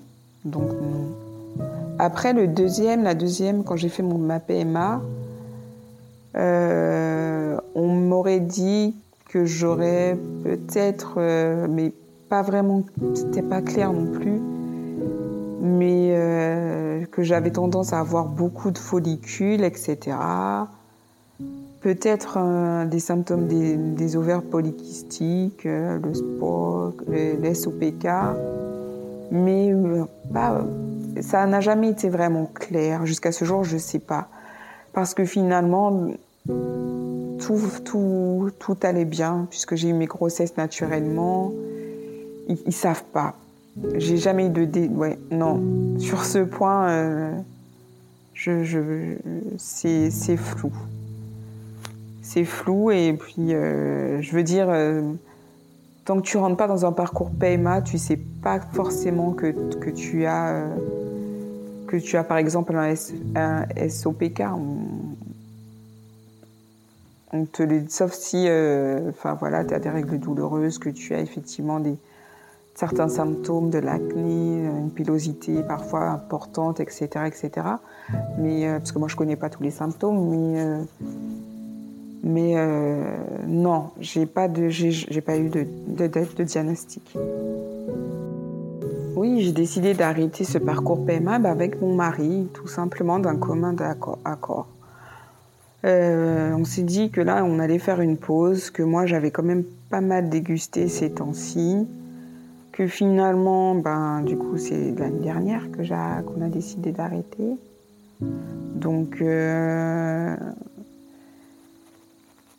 que qu'on a laissé les choses se faire, que les miracles ça existe toujours. Donc euh, moi c'est ma foi, ma foi et ce que j'ai eu aussi, ce que j'ai ressenti, mais c'est personnel, mais avec mon mari. Et, euh, et puis cette pause et toutes ces injections. Euh, alors je, je dis pas ça pour faire peur, mais quand on va lire par exemple les ovules de progestérone qu'on doit mettre après l'embryon, euh, quand on voit dedans, alors euh, j'encourage, je ne suis pas là pour, euh, pour anéantir les médecins, etc. Je fais, je fais vachement subtilité, la précaution, j'y vais parce que je sais qu'il y a beaucoup de femmes qui font des parcours PMA et que je ne voudrais pas, mais, mais je sais que moi je fais attention, à, enfin j'essaie d'être attentive quand j'ai un, médicament, je, je le regarde. Et là, j'ai vu qu'il y avait du dioxyde de titane dedans, donc euh, qui est dioxyde de titane qui est potentiellement classé comme cancérigène. Donc euh, tout ça, je me suis dit là, je vais m'arrêter un peu, même mentalement, je vais m'arrêter. Euh, et euh, mon mari était aussi OK sur ça. Donc on, a fait une pause et, puis on ne sait jamais ce qui peut arriver. Bon, déjà, j'avais cette psychologue, enfin, au départ, je n'en voulais pas. Je ne voulais pas du tout euh, avoir de soutien de psychologue. Parce que. Euh, je ne sais pas si c'est parce que je suis du milieu ou euh, je ne sais pas. J'avais pas ce, je ressentais pas ce besoin d'en discuter avec une psychologue. Ensuite, comme je te disais, en 2019, là, quand j'ai repris mon parcours et que j'ai les trois embryons, n'ont pas tenu et mon métier ont fait que là, j'ai craqué. Donc j'ai vu cette psychologue qui, qui était ma collègue et qui a su faire la part des choses et qui m'a très bien soutenue, qui était très bien soutenante, qui savait que quand j'étais absente euh, de l'APMI, elle venait me voir. Donc euh, voilà, j'ai trouvé ça, ça m'a beaucoup aidé. Elle en faisait pas trop, et puis je voulais pas, j'ai mis à part la psychologue après, je voulais pas trop en parler à beaucoup de monde parce que je voulais pas non plus qu'on ait que cette image de moi. Euh, bah, parce qu'après, je pense que les réflexions, mais j'en reviendrai tout à l'heure, étaient suffisamment douloureuses. Je voulais pas à ce moment-là qu'on me voit comme cette femme qui n'a pas d'enfant, qui n'arrive pas à avoir d'enfant, même si je sais très bien que au bout de voilà de, de 10 ans de, de, de 10 ans euh, de mariage sans être enceinte, les gens ils se posent la question, mais j'ai, à ce moment-là, j'étais pas encore prête jusqu'en 2019. Et puis en 2000, euh, enfin jusqu'à ce que j'en parle à ma collègue. Mais par contre, l'année dernière, en 2022, même un peu avant la Covid et euh, tous les confinements, j'ai commencé à avoir ce besoin d'en parler et d'en parler autour de moi, d'en parler à des personnes de confiance, des personnes avec qui je, pourrais être à l'aise. Donc j'ai eu des cousines autour de moi qui ont subi des choses aussi dans leur maternité ou, pas, des choses difficiles, à qui je me suis facilement, à qui je me suis confiée. Ou euh, pas forcément dans leur maternité, hein, mais aussi dans leur vie de femme, de leur vie de fille aussi. Euh, et, euh, et où je savais où j'aurais pu avoir une oreille attentive, pas juste euh, un questionnement curieux ou juste savoir pour aller raconter aux autres. Voilà. Donc j'ai commencé à en parler. Euh, mon mari, lui aussi, a décidé d'en parler à sa mère. Euh, et puis, et puis moi, ben, en, ben, en juin 2022, je, je suis allée, enfin même, même un peu avant, hein, où j'ai eu cette idée de vouloir faire le podcast, euh, je suis allée vers l'association Agapa. C'était euh, durant la période de, Covid, où j'ai fait. Euh, on a, ils ont fait un groupe pour les femmes qui avaient, qui étaient mères, qui ont eu des grossesses extra-utérines. Et franchement, j'ai trouvé ça super parce que du coup, le titre, c'était Vous aussi, vous êtes mère vous êtes, vous avez eu des grossesses certes, extra-utérines, mais vous avez été mère. Vous avez aussi, on a bifurqué sur les fausses couches. Et ça m'a fait extrêmement bien parce que je me suis dit effectivement, j'ai été mère. Été mère, peu importe ce qu'on peut dire, j'ai été mère de trois enfants. Et euh, après, au mois de juin, j'ai euh, participé à un groupe euh, également. Et je crois que je me suis lâchée. J'ai entendu ces femmes, ces couples qui ont traversé des épreuves vraiment, mais en fait, les épreuves sont adaptées à chaque personne. Ces épreuves, les épreuves que tu as, sont, te sont données parce que tu, même si elles sont pas faciles et que personne en, veut, en fait, en fait, c'est pas joyeux d'avoir des épreuves, mais elles sont faites pour toi. Tu as cette capacité, cette capacité de vivre ton épreuve. Les épreuves des autres dans, ce, dans ces groupes, j'aurais pas pu les vivre. honnêtement, j'aurais pas pu. Et euh, c'était. Euh, en fait, j'avais besoin d'en parler également parce que moi aussi, euh, je n'étais plus au travail à ce, à ce, moment pour des raisons personnelles. J'ai pas fait de vaccination de Covid, j'ai pas eu les injections, donc on m'a dit bye bye. Et du coup, cette période, ça m'a permis également de me recentrer sur moi et j'ai senti que j'avais besoin d'en parler, besoin de me retrouver avec des personnes et en juin 2022, comme quoi je reçois super bien les dates, je me suis retrouvée dans ce groupe. J'ai pleuré et j'ai pleuré. Et il y avait une psychologue qui, quand je lui disais que maintenant, quand je vais voir les médecins, je suis, pourtant je suis dans le milieu et tout, mais il y a l'effet blouse blanche, mais c'est pire que l'effet blouse blanche. J'ai ma tension qui monte, j'ai mon cœur qui bat, j'ai les mains moites. Je stresse avant même de rentrer dans le cabinet. Et en fait, elle m'a dit, c'est normal. Parce que vous, tout ce que vous avez vécu, c'est un traumatisme.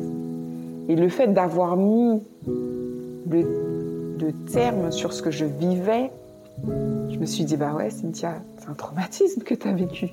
Tu es dans le milieu, mais tu te rends même pas compte. Maintenant, tu, c'est toi et tu as vécu un traumatisme et tu en as vécu. Tu as enchaîné les traumatismes, et les traumatismes silencieux. Et. Euh, voilà, moi j'encourage les femmes de le faire quand elles veulent, quand elles le sentent, et euh, pour se libérer. Vraiment, de, même si c'est pas un psychologue, mais euh, au moins une personne de confiance. Donc, euh, c'est ce qui m'a aidé, c'est ce que j'ai fait, et puis maintenant en plus, je le fais aussi, tu vois, à travers ton podcast. Donc, je continue mon chemin de, de guérison, je continue à, me libérer de tout ça avec euh, aussi l'accord de mon mari parce que c'est, enfin, je, l'aurais quand même fait s'il voulait pas, mais c'est notre chemin à tous les deux. Donc euh, c'était aussi, aussi, important pour moi qu'il sache que je fasse ce podcast. Mais euh, voilà, je, commence à, à, me libérer, à en parler, je continue. Premier parcours PMA que j'ai fait qui était catastrophique. Parce qu'effectivement, je suis allée voir une gynécologue de ville, mais qui était, c'était dans le 16e arrondissement, mais qui était débordée, qui était complètement débordée. Donc, euh, quand je lui envoyais mes, mes résultats de, de, grossesse, elle n'était pas là, la secrétaire euh, de, de, grossesse, mes résultats de, de prise de sang pour pouvoir faire les injections, pour adapter le dosage, etc ou pour même déclencher ensuite l'ovulation, pour bloquer l'ovulation, euh, elle n'était pas là. Euh, je devais attendre, être dans le stress, la rappeler, envoyer envoyer des mails, et je trouve que c'est un parcours où on est déjà suffisamment oppressé pour avoir une telle prise en charge.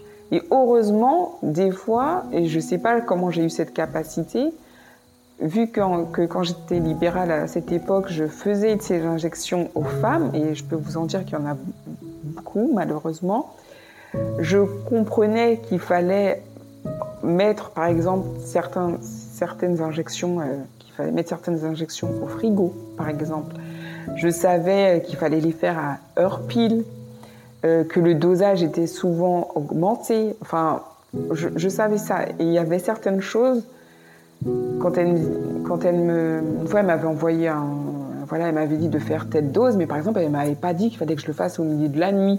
Et c'est moi qui étais obligée de l'appeler pour me dire oui, mais là, je crois qu'il faut que je déclenche. Je pourrais pas vous dire, te dire, pardon, exactement comment, euh, enfin, comment ça s'est passé, mais déjà au niveau des transmissions, au niveau de la, au niveau de cette prise en charge, au niveau du cabinet libéral, c'était catastrophique. Euh, vraiment, cette, cette, secrétaire, elle faisait du mieux que je pouvais, mais cette femme, ce docteur qui était libéral et qui opéra aussi euh, à l'hôpital, était complètement sous l'eau, je pense. Et euh, si tu ne l'appelais pas, en fait, elle ne regardait pas tes, tes résultats. Voilà. Ensuite, euh, quand je suis allée euh, dans cet hôpital qui est très réputé aussi dans le 16e arrondissement, euh, moi, j'ai fait confiance, je connaissais pas le parcours. Enfin voilà, là, je suis plus infirmière, je suis patiente. Donc, euh, des fois, il y a, y a, des choses qui pour moi me semblent évidentes et euh, que j'avais pas demandé tout de suite sur le coup. Évidente. J'ai pas été correctement prémédiquée. Donc tout ce qui est, voilà, prenez un, antalgique en amont ou un anxiolytique en amont, par exemple, ça je l'ai pas eu. Quand on m'a posé la question, j'ai dit ah ben non, c'est vrai, effectivement, elle me l'a pas donné. Et puis forcément après, ben malgré l'anesthésie locale, voilà, ben, j'étais, j'ai bien dégusté après. Euh, le fait euh, d'avoir la vessie pleine euh, le matin et puis tu te retrouves sur la table avec l'écho, avec ta vessie qui est remplie. voilà, une vessie, ça se remplit en 45 minutes, donc tu bois une heure avant si c'est pas plus. Tu as pris des embouteillages pour y aller, ta vessie elle est pleine apprécier le moment du transfert d'embryon avec la, avec, euh, la sonde sur le ventre, euh, voilà, sur le pelvis. C'est voilà, c'est douloureux. Et donc euh, ensuite on te dit de rester deux petites minutes allongées. Ben moi j'avais qu'une envie, c'est de me lever pour aller aux toilettes. Donc c'est ce côté, c'est ce côté-là. Et puis moi j'ai pas eu d'appel après après les deux les deux les deux précédents, avec ce, médecin, euh, ce, docteur libéral, j'ai pas eu d'appel après pour me dire bah, comment s'est passé euh, la ponction ovarienne, comment vous l'avez vécu, euh, les deux embryons que vous avez pas eu, enfin, est-ce que vous voulez poursuivre la PMA J'ai rien, j'ai pas eu d'échange.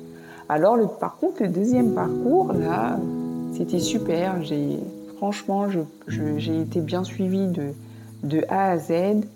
Et euh, on m'appelait, enfin franchement, c'était bien. Et puis après, quand on fait le parcours, et eh ben oui, on a cette fatigue et puis cette intimité qu'on n'a pas normalement quand, quand il y a fécondation, quoi. Et puis euh, l'intimité aussi, il bah, faut aller. des fois, il faut que tu, ailles faire une écho pour voir à quel stade tu es au niveau de tes follicules, mesurer ton endomètre et et euh, ça peut être très bien pendant tes règles. Donc, euh, c'est pas évident. C'est pas évident de. Voilà, on te met une sonde endovaginale et t'as tes règles en même temps. Voilà, c'est tout ce côté-là qui est épuisant, fatigant, stressant. Euh, donc je souhaite en tout cas un bon courage à toutes ces femmes qui sont, qui sont actuellement en parcours et surtout qu'elles aient une personne euh, soutenante autour d'elles. Bah, avec mon mari, c'était. Euh, je, dirais que franchement, j'ai un mari super. Hein. J'ai un mari super. Euh, il était présent dans toutes les étapes. Dans toutes les étapes. Il, il était soutenant. Il était triste quand il fallait être triste, mais il n'a jamais baissé les bras. Il a toujours été optimiste. Il a toujours été présent durant les opérations, pris soin de moi. Euh, puis il a beaucoup prié aussi pour moi, pour nous. Donc euh, je pense que nous, honnêtement, ce qui nous, ce qui nous a aidé à traverser ce parcours, c'est notre foi. Et je cracherai pas dessus. Je pense que Peut-être que beaucoup ne comprendront pas, enfin ne comprennent pas. Certains diront bon, euh, t'as la foi, mais t'as toujours pas de bébé, par exemple. Mais euh, la foi, c'est espérer que quelque chose va arriver. C'est savoir que quelque chose va arriver. On ne sait pas comment. Et c'est ça, c'est ce qu'on appelle le miracle. Et euh, c'est ce qui nous a permis de tenir. Donc, mon mari ne m'a jamais dit de propos négatifs. Il ne m'a jamais dit on arrête là, on ne sera jamais parents. Non, jamais. Euh, il a été aussi très protecteur, peut-être même encore plus. Donc, euh, certes, oui, il y a la souffrance des échecs, il y a le souhait d'avoir cet enfant. Euh, on espère à chaque fois. Donc après, il y a la désillusion, mais on reprend. Quand il faut reprendre espoir, on reprend espoir quand le moment est venu, parce qu'il ne s'agit pas de refouler ce qu'on ressent, pas du tout. On vit le moment. Mais non, je pense que nous, on est encore plus soudés. On est encore plus soudés, honnêtement. Et, et c'est ce qui fait notre force. C'est parce qu'on a la même vision, la même foi, euh, et on y croit. Donc on a vécu ce parcours, euh, enfin ces moments euh, à deux. C'est là où ça prend tout son sens quand on dit qu'on vit les choses à deux. J'ai eu de nombreuses questions maladroites, honnêtement. Et les premières questions les plus maladroites viennent de ton entourage. Alors maintenant, c'est vrai que je dirais que, ben, vu qu'ils savent pas, voilà. Mais en fait, on a une idée d'un parcours, et ça c'est la société qui le veut, d'un parcours très linéaire, d'un parcours très tracé. Donc tu es enfant, tu étudies, tu as ton travail, tu rencontres ton conjoint, tu te maries, tu as des enfants, tu es proprio et tu un chien et un jardin. Et en fait, la vie, c'est ça. Et euh, du coup, c'est pour ça que je préfère dire ça en amont de, ce qui va suivre, c'est que je ne leur en veux pas parce que c'est un conditionnement. Mais euh, sur le coup, c'est très douloureux. Alors pour tout te dire, ma première réflexion que j'ai eue, c'est toujours dans ma sphère familiale, c'est euh, lorsque je commençais à, à, faire le parcours PMA et j'étais toujours chez mes cousines. Et euh, il y a un de ses amis qui me dit, parce que moi je suis pas, je suis pas mince, mais je suis pas grosse non plus. Et euh, il me dit, mais euh, avec la taille, j'ai une taille, voilà. Et il me dit, ben, où est-ce que tu vas mettre ton, avec avec ton ventre, parce que j'ai un ventre plat, en tout cas peut-être plus à cette période. Il me dit, bah, avec ta taille là, où est-ce que tu vas mettre ton bébé? Voilà, c'est ce qu'il m'a dit. Et euh, en plus, je me souviens, c'était l'anniversaire de ma cousine, donc toi, tu es là, tu, tu, parles et puis tu dis, euh, punaise, si tu savais, si tu savais, et euh, voilà, donc j'ai eu ça.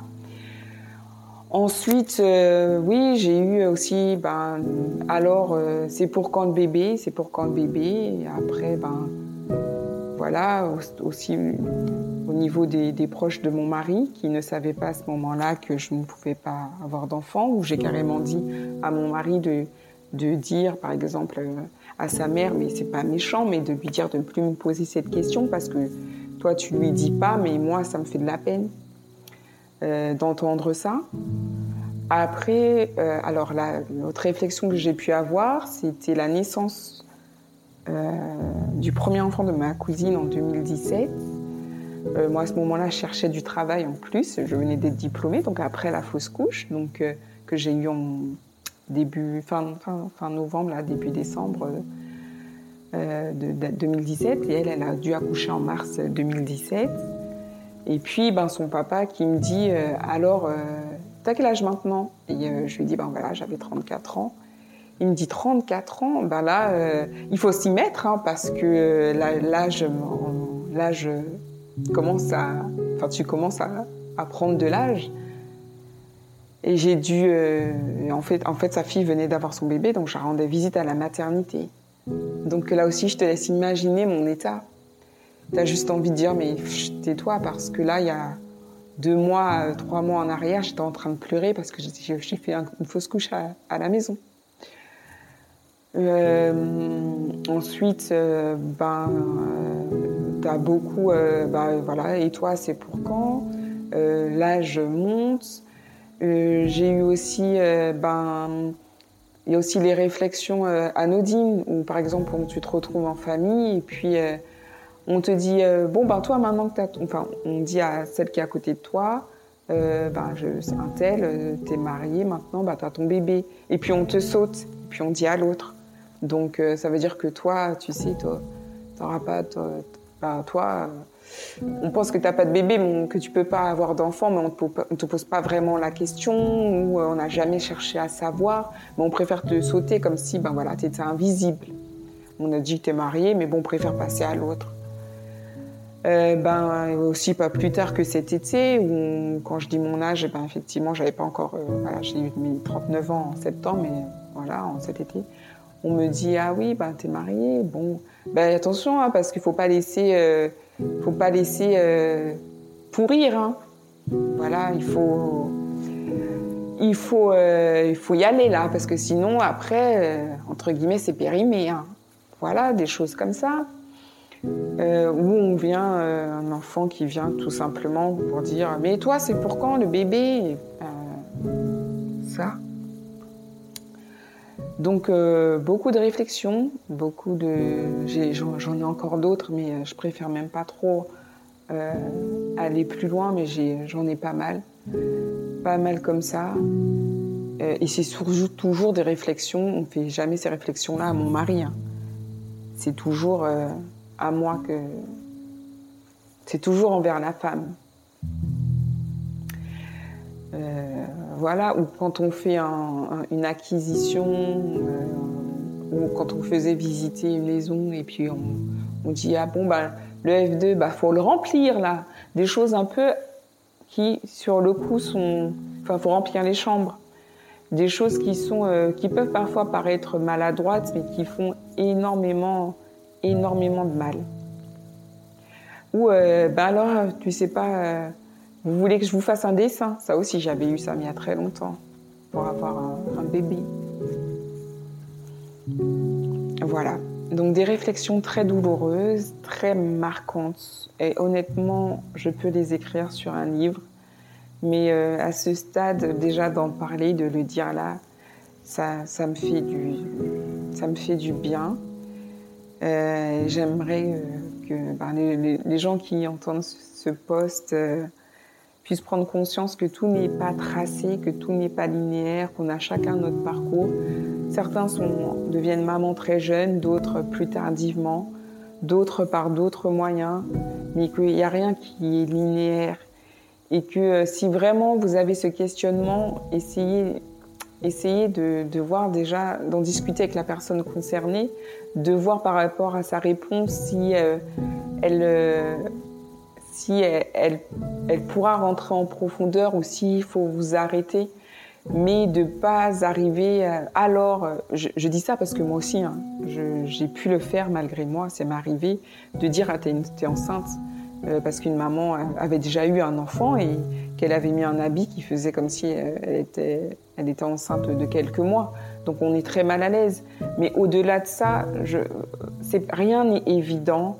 Donc euh, arrêtez d'arrêter ces questions blessantes, d'arrêter d'aller voir cette femme, de lui dire toi c'est pour quand, de lui rappeler son âge, de lui rappeler qu'elle n'est pas mère, de lui rappeler ou quand elle donne des conseils que toi tu peux pas savoir, tu sauras quand tu es enceinte ou quand il y a un partage de femmes enceintes euh, dire ah bah oui mais toi t'as pas encore été enceinte donc euh, tu n'as pas connu les tu n'as pas connu les nausées ou tu n'as pas connu ces symptômes de grossesse. Tu verras parce qu'en fait c'est maladroit c'est certes maladroit on pardonne mais c'est blessant c'est frustrant. Prenez le temps d'aller vers l'autre. Prenez le temps de voir cette femme. Maintenant oui ça fait dix ans qu'elle n'a pas eu d'enfant qu'elle n'a pas d'enfant. Tu vois qu'elle est mariée qu'elle n'a pas d'enfant. Donc forcément tu te poses cette question. Mais si le lien est sincère, si le lien est vrai, euh, peut-être que ce couple, cette femme, cet homme te dira. Et moi aujourd'hui, grâce au groupe de parole, je suis apte à dire que oui, j'ai eu trois enfants. J'ai même euh, fait un bracelet avec leur date de naissance, puisque c'était quelque chose qui avait été conseillé de faire un présent pour dire que de s'offrir quelque chose qui nous rappelle qu'on a été maman. Et euh, je suis heureuse de dire que maintenant, si on me pose la question, je dis oui, j'ai eu trois enfants, trois grossesses, mais malheureusement, je n'ai pas eu l'occasion de les connaître. Voilà, et comme ça, ça passe, on passe à autre chose. Euh, mais toutes ces réflexions autour de l'âge, euh, et ou parce que ta fille a eu un enfant, ou parce qu'autour de toi, il y a des naissances, voilà, tout simplement, évitons ces, questionnements, réfléchissons, prenez le temps, prenons de la distance. Ces grossesses extra-utérines répétées, après ces fausses couches, qui m'a permis de tenir, c'est vraiment, euh, c'est vraiment ma foi. Je me répète, il n'y a rien de, nouveau dans ce que je viens de dire, mais euh, moi, c'est mon bâton, c'est mon soutien. Je, je garde espoir, je garde foi, j'ai, euh, je lâche prise aussi. Je lâche prise parce que parce qu'en fait, je peux plus, je contrôle rien. Je contrôle rien. Euh, donc, euh, si je me dis, ben, chose que j'ai faite à, un moment quand même, hein, je me disais, oh, ce mois-ci, j'ai encore mes règles. Et je pleurais. En plus, je vis pas très bien mes règles, donc je vous dis pas, je, toute cette, toute, cette sphère euh, gynécologique, l'utérus, voilà, toute cette sphère, j'étais J'étais pas en guerre, mais presque avec elle. Euh, heureusement, j'ai, je vais aussi aller voir un ostéopathe hein, qui m'a aidé aussi parce que la manipulation à ce niveau-là, c'était tendu. mais euh, c'est ma foi. Il faut se raccrocher à Dieu et euh, faut lâcher prise parce qu'on s'inquiète en fait et on peut rien faire. Je, je m'inquiète. Qu'est-ce que qu'est-ce que ça va changer à la solution? Mais là, je peux le dire parce que je me sens prête. C'est un processus. Euh, les femmes qui viennent de vivre la, grossesse, les femmes qui viennent de vivre une perte, elles vont pas penser comme ça. Mais moi, avec ce recul et avec cette envie maintenant de, cette vision que j'ai de, voilà, j'ai envie d'en parler, j'ai envie d'en discuter, j'ai, euh, je lâche prise. Je lâche prise sur les événements. Je, je n'ai pas le contrôle. Je ne sais pas quand je vais devenir mère. Je ne sais pas quand mon mari aura cette chance et ce bonheur d'être d'être d'être père, je sais que ça arrivera au moment voulu, au moment que Dieu aura décidé. Euh, je sais que je suis en phase avec ça, que je suis au clair avec moi-même. Euh, si c'est un parcours PMA que je dois reprendre, j'en reprendrai un, mais honnêtement, je, je ne pense pas. Euh, là, je suis, euh, c'est ce qui m'a permis de tenir après, ces trois grossesses. C'est ce qui m'a permis aussi d'enchaîner de, les PMA. Euh, c'est ce qui m'a permis de, de ne pas tomber aussi dans la dépression. Euh, c'est ce qui m'a permis de continuer au travail, de conseiller encore ces femmes, d'accompagner ces femmes. C'est ce qui me permet de comprendre aussi les femmes quand elles viennent et qu'elles me racontent sans savoir que j'ai subi moi-même, que je suis dans la même situation, de, les comprendre et de me les accompagner. Quand tu me reçois une femme qui a fait six fausses couches, ou qui a fait, qui est arrivée à six filles, ou qui a dû partir en Espagne, tu ne peux rien dire, mais j'ai pu les accompagner, j'ai pu les entendre. Et elles, et même elles, elles sont un témoignage pour moi parce qu'elles sont devenues mamans. Donc euh, finalement, euh, je lâche prise, j'ai lâché prise et je, garde ma foi et c'est ce qui me fait tenir, c'est ce qui m'a fait tenir après mes trois grossesses, c'est ce qui me fait me fait euh, faire cette ce, podcast avec toi Stéphanie pour que toutes ces mères soient encouragées, celles qui sont dans des processus, celles qui viennent de, de, de perdre un enfant, celles qui même ont accouché d'un enfant mort-né je, leur dis pleurer, je leur dis pleurer cet instant, vivez cet instant. Enfin, c'est triste, mais voilà. Ensuite, raccrochez-vous à... Franchement, raccrochez-vous à Dieu. Et euh, ça a l'air simple quand je le dis, peut-être que certains rejeteront ce que je dis, mais euh, ça aide. En tout cas, moi, ça m'aide. Et puis, euh, qui sait, peut-être que Peut-être que dans quelques temps, peut-être que dans quelques mois, peut-être, euh, je sais pas, peut-être que je pourrais te dire Stéphanie, je suis enceinte, j'ai mon miracle. On sait jamais. Donc je lâche prise, je fais confiance, je fais ma vie. Ce jour viendra, peu importe dans la manière viendra. Voilà, j'ai 39 ans aujourd'hui. J'aurais jamais pensé, je n'ai jamais pensé avoir une, une, des enfants tôt mais je n'ai jamais pensé, je pensais pas qu'aujourd'hui, à 39 ans, je n'aurais pas eu d'enfant. Mais maintenant, je me focalise plus sur l'âge comme j'aurais pu le faire parce que, comme je te l'ai dit, je ne contrôle rien. c'est pas moi qui décide. Et on entend tellement de témoignages, il y a tellement de miracles parmi nous que voilà, je me dis pourquoi, pourquoi pas moi? Et puis euh, voilà, je pense que ça serait un lâcher prise. Et euh, puis moi, dans ma fonction, eh bien voilà, je peux euh, toujours accompagner ces femmes, même si je ne suis pas mère encore, mais je prends plaisir à accompagner les futures mamans, les mamans et, leurs enfants. Donc voilà, et je souhaite encore beaucoup de courage, de persévérance. Et, euh, euh, je souhaite euh, aux couples, à ces femmes qui veulent des enfants, à ces... je souhaite vraiment que, que ce désir se, se réalise. Chers auditeurs, merci d'avoir pris le temps d'écouter le récit de Cynthia, qui est une ode à la résilience, à la force intérieure et à la persévérance face aux défis de la fertilité. À travers ces expériences, nous avons traversé avec Cynthia des moments de joie et d'espoir, mais également les épreuves déchirantes, des fausses couches, des grossesses extra-utérines et des échecs en PMA. Son courage est une source d'inspiration pour tous ceux qui peuvent se retrouver dans des situations similaires. La décision d'arrêter le parcours PMA, après tant d'années, est un témoignage de résilience et de capacité à reconnaître ses propres limites. Choisir le chemin de la spécialisation en tant que puéricultrice a ajouté une dimension unique à son parcours reflétant sa passion et son engagement envers le domaine médical. L'ablation de sa deuxième trompe en 2019, marquée par une date qu'elle n'oubliera jamais, a été une étape déchirante. Les moments difficiles suivis de la pause et de la reprise en PMA ont jeté une lumière crue sur la complexité émotionnelle de ce voyage. L'opération du polype et les transferts d'embryons, bien que non couronnés de succès, ont représenté des moments de courage et de persévérance. Sa décision d'arrêter le parcours PMA après des années d'efforts démontre une force intérieure exceptionnelle. Qui sait, un petit bébé miracle n'est pas impossible, notamment par l'adoption. Cynthia a traversé des épreuves qui mettraient à l'épreuve la résilience de chacun. On la remercie sincèrement en tout cas d'avoir partagé son histoire, parce qu'elle apporte lumière, compréhension et espoir à ceux qui pourraient être en quête de réponse et de solidarité. En écoutant son récit, nous sommes témoins de la puissance de la voix et de la compassion, et nous lui souhaitons tout le bonheur dans ses futurs projets, quels qu'ils soient.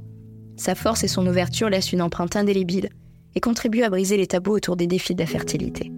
N'hésitez pas à retrouver Cynthia sur les réseaux sociaux, je vous mettrai tout en description. Je compte sur vous, restez connectés en vous abonnant pour encore plus de partages inspirants. À tous les auditeurs, merci de nous avoir suivis sur État d'âme, le podcast où chaque femme est unique mais certains parcours de santé s'entremêlent. À bientôt pour un prochain épisode, prenez soin de vous.